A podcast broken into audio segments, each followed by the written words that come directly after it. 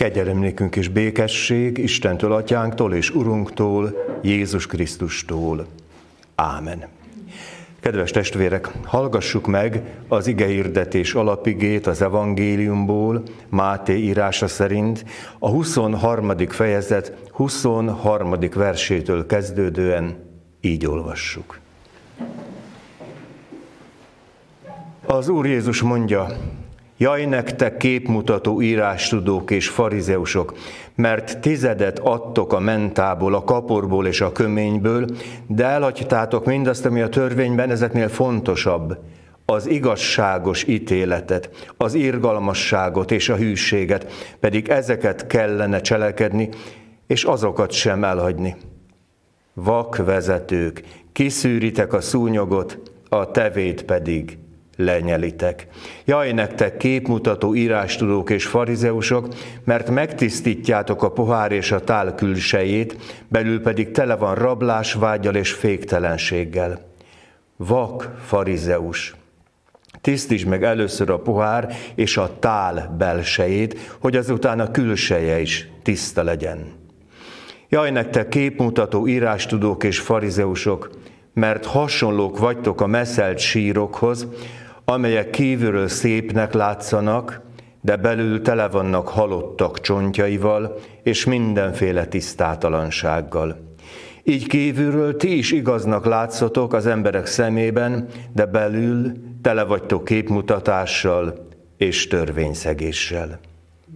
Jaj, nektek képmutató írástudók és farizeusok, mert síremlékeket emeltek a prófétáknak, és fölékesítitek az igazak sírköveit és ezt mondjátok, ha atyáink idejében éltünk volna, nem vettünk volna részt velük a próféták vérének kiontásában.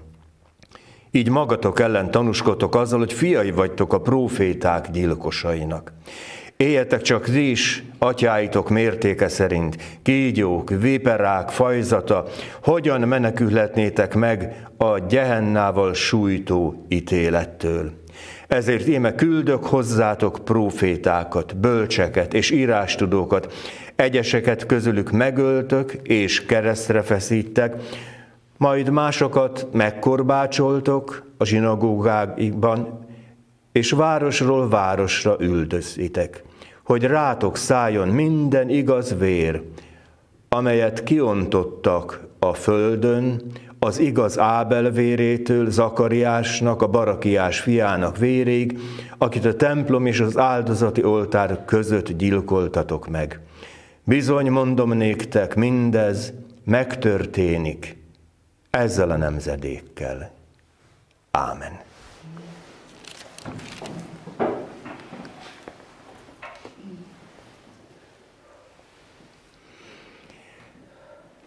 Kedves testvérek, messziről indítok.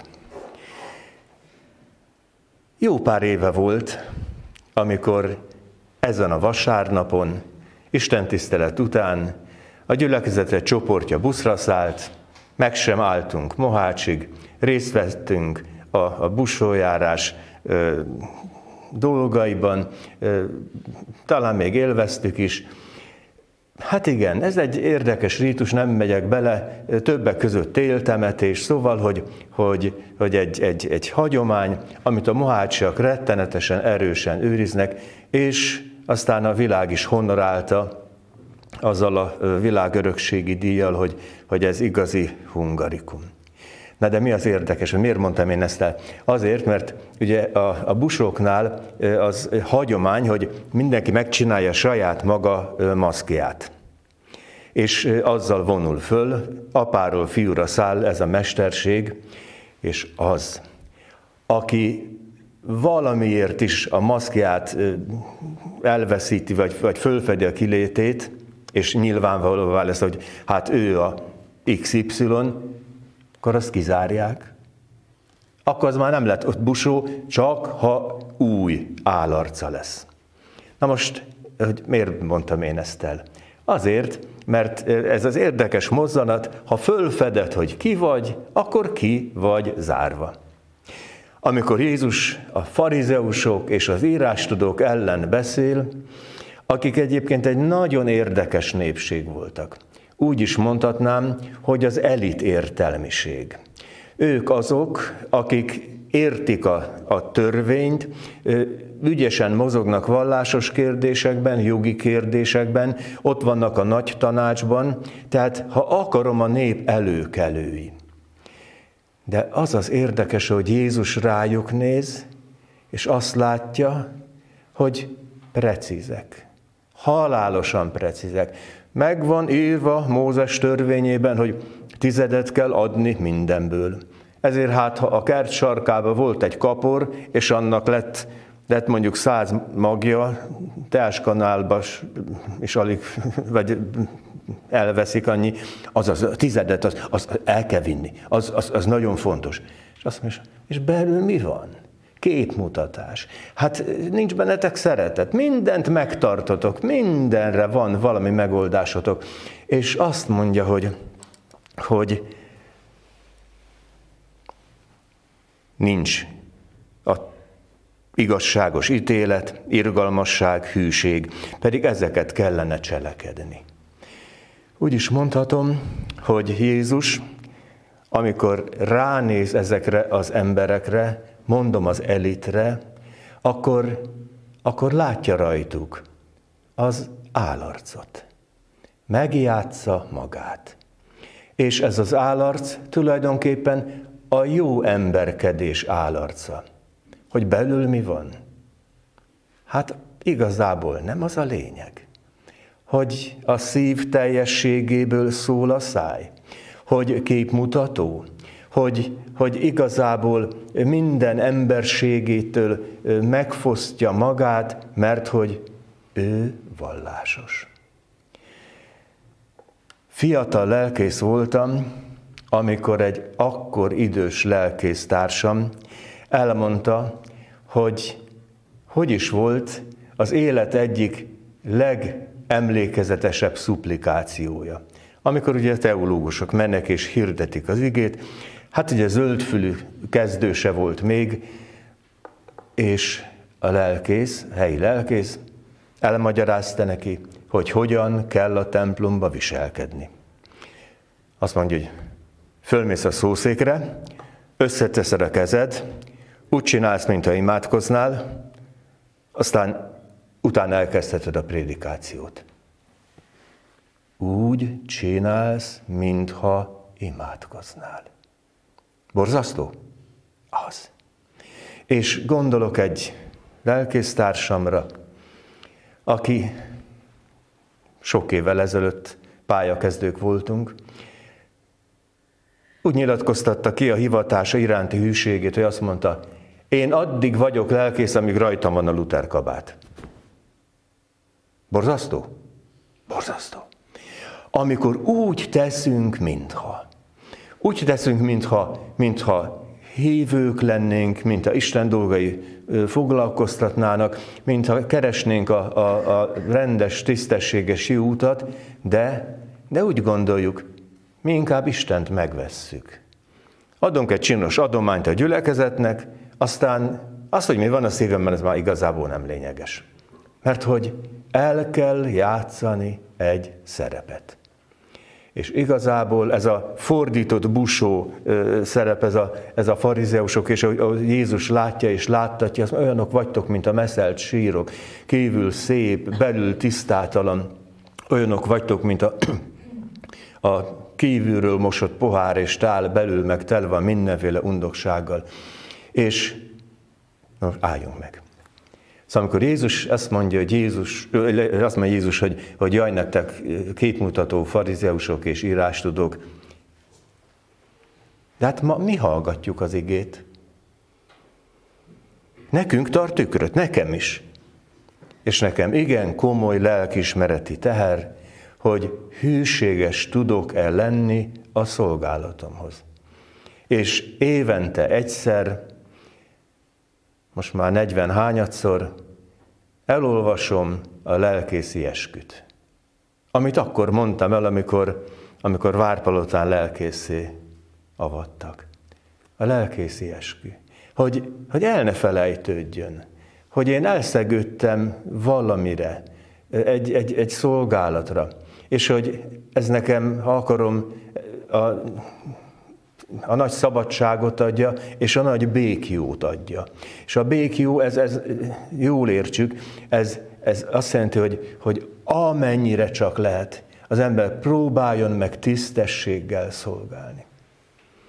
És ez is egy szomorú ö, história. Az egyik ö, katolikus papnevelő intézet rektora, aki mellesleg jó barát, rektora volt, mellesleg jó barátom, mondja, hogy sok évvel ezelőtt, szóval végeznek ezek a srácok, nincsenek sokan. És azt mondja, hogy az a kérdésük a végzés után, hova kell menni, mennyi szabadnap van, és mennyi fizetés. Mint a szolgálatnak a legfontosabb szempontja. Szabadnap, fizetés. Szóval értem én, persze, én is ebben a világban élek, tehát nem szemforgató akarok lenni. Csak azt akarnám mondani, hogy, hogy rajtunk nem azt kérik számon, hogy, hogy mire esküdtünk föl. Kinek szólnak Jézus szavai? Én már magamra vettem. Most azt mondom, hogy mindenkinek, aki ma hallgatja az igét, és legyen tükör, legyen tükör előttünk, hogy tényleg, hát ki vagyok én? Szerepet játszok. Hamis szerepet játszok. Úgy teszek, mintha, és belül lehet, hogy fortyogó katlan a szívem, lelkem, az egész életem. Ajánlom végig gondolásra. Én senkit nyilván nincs jogom, hogy ledorongoljak. De arra sincs jogom, hogy az igének az élét kicsorbítsam. Azt kell, hogy mondjam, én ezt továbbadom. És gondoljuk végig, ítélkezés nélkül, nem másikra mutatva, gondoljuk végig, hogy hogy állnék én most ott az ítélőszék előtt. Hogyan állnék, és megtaláltam-e az életemnek a normális útját. A példabeszédekből hallottuk, hogy a bölcsesség kezdete Isten félelme. Tehát, hogy Isten legyen szempont az életünkben. Aztán, aztán a másik, a szeretet himnusz előtti mondat, amikor azt mondja Pálapostól, hogy egy, egy ö, mód fölött jó utat mutatok nektek.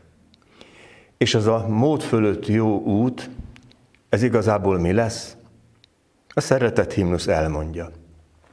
Akármim lehet. Szétoszthatom a vagyonomat, a testemet tűzhalára adhatom. Ha szeretet nincs bennem, semmi vagyok.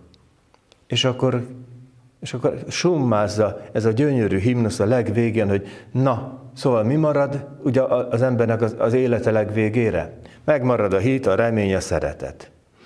A hit, Isten iránti bizalom, hát az addig kell, amíg utolsó dobban a szív, mert utána nincs rá szükség.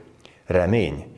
Hát a remény az beteljesül Krisztusban, tehát az is fölöslegessé válik. De gondoljuk meg, hogy mi mozgatta ezt az egész világot a teremtéstől. Egy kt így olvassuk, Isten szeretetből teremtette a világot. Isten szeretetéből kaptuk a puszta biológiai létezésünket. Isten szeretetének a tükröződése az, amikor, amikor az egymás iránti szeretet megvalósul. Isten iránti szeretet, ami megvalósul a hétköznapokban, tisztességben, békében, nem fuvalkodik föl, nem kérkedik, nem keresi a maga hasznát, amikor olyan, olyan Istenre csüngő szívvel néz. És akkor, amikor mindez megtörténik, akkor egészen bizonyos, hogy a rég volt szeretet, a most megélt szeretet, meg a túlsó parton átvívő és megőrző szeretet, ez mind ugyanaz. Úgy is mondhatnám, hogy az egyetemességnek igazából egy alapeleme van. A kvantumfizika kezdetén úgy gondolták, hogy van az atom, mint végső egység, atomos, oszthatatlan, mert tudjuk, hogy nem így van. De akkor azt gondoltuk, hogy atomok, aztán, aztán minden majd így fűződik föl. Hát ha szabad így mondani, a létezés atomja az a szeretet. Az az agapé szeretet, amivel Isten szeret. Az az agapé szeretet, amelyik engedi megérteni azt, hogy az én oly sokszor nyomorult életemben mégiscsak megszólalhat az evangélium, Krisztus meghalt a bűneinkért, föltámadt a megigazulásunkra, szóval, hogy ez a szeretet, ez, ez nem egy ölelkezős, pusziszkodós szeretet, ez egy halálos szeretet.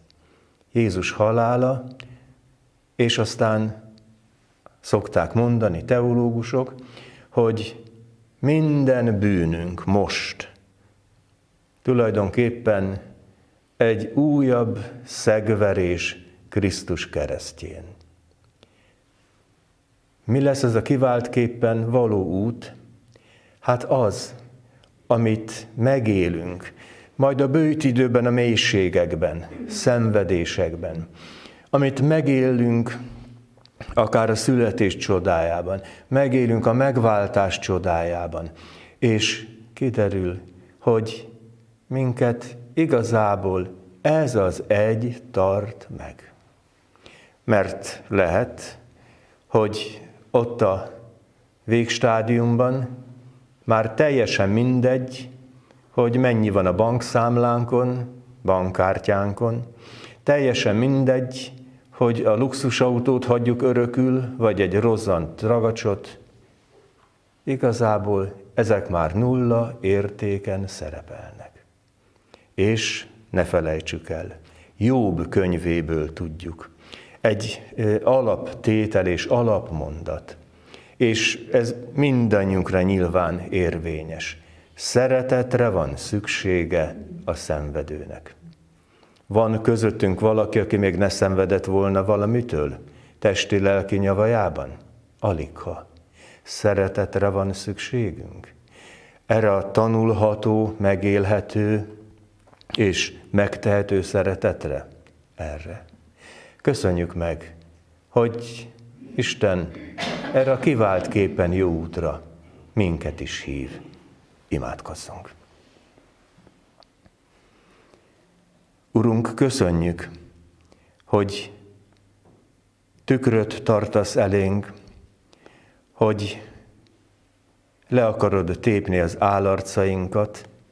Köszönjük, hogy Te odalátsz a szívünk mélyére, és kérünk, Te tisztíts bennünket, és add, hogy megtaláljuk azt a, azt a különösképpen jó utat, ami élhető életet jelent, normális hétköznapokat, munkásnapokat, ünnepeket. Kérünk, maradj velünk, és őriz meg bennünket a végtelen szeretetedben.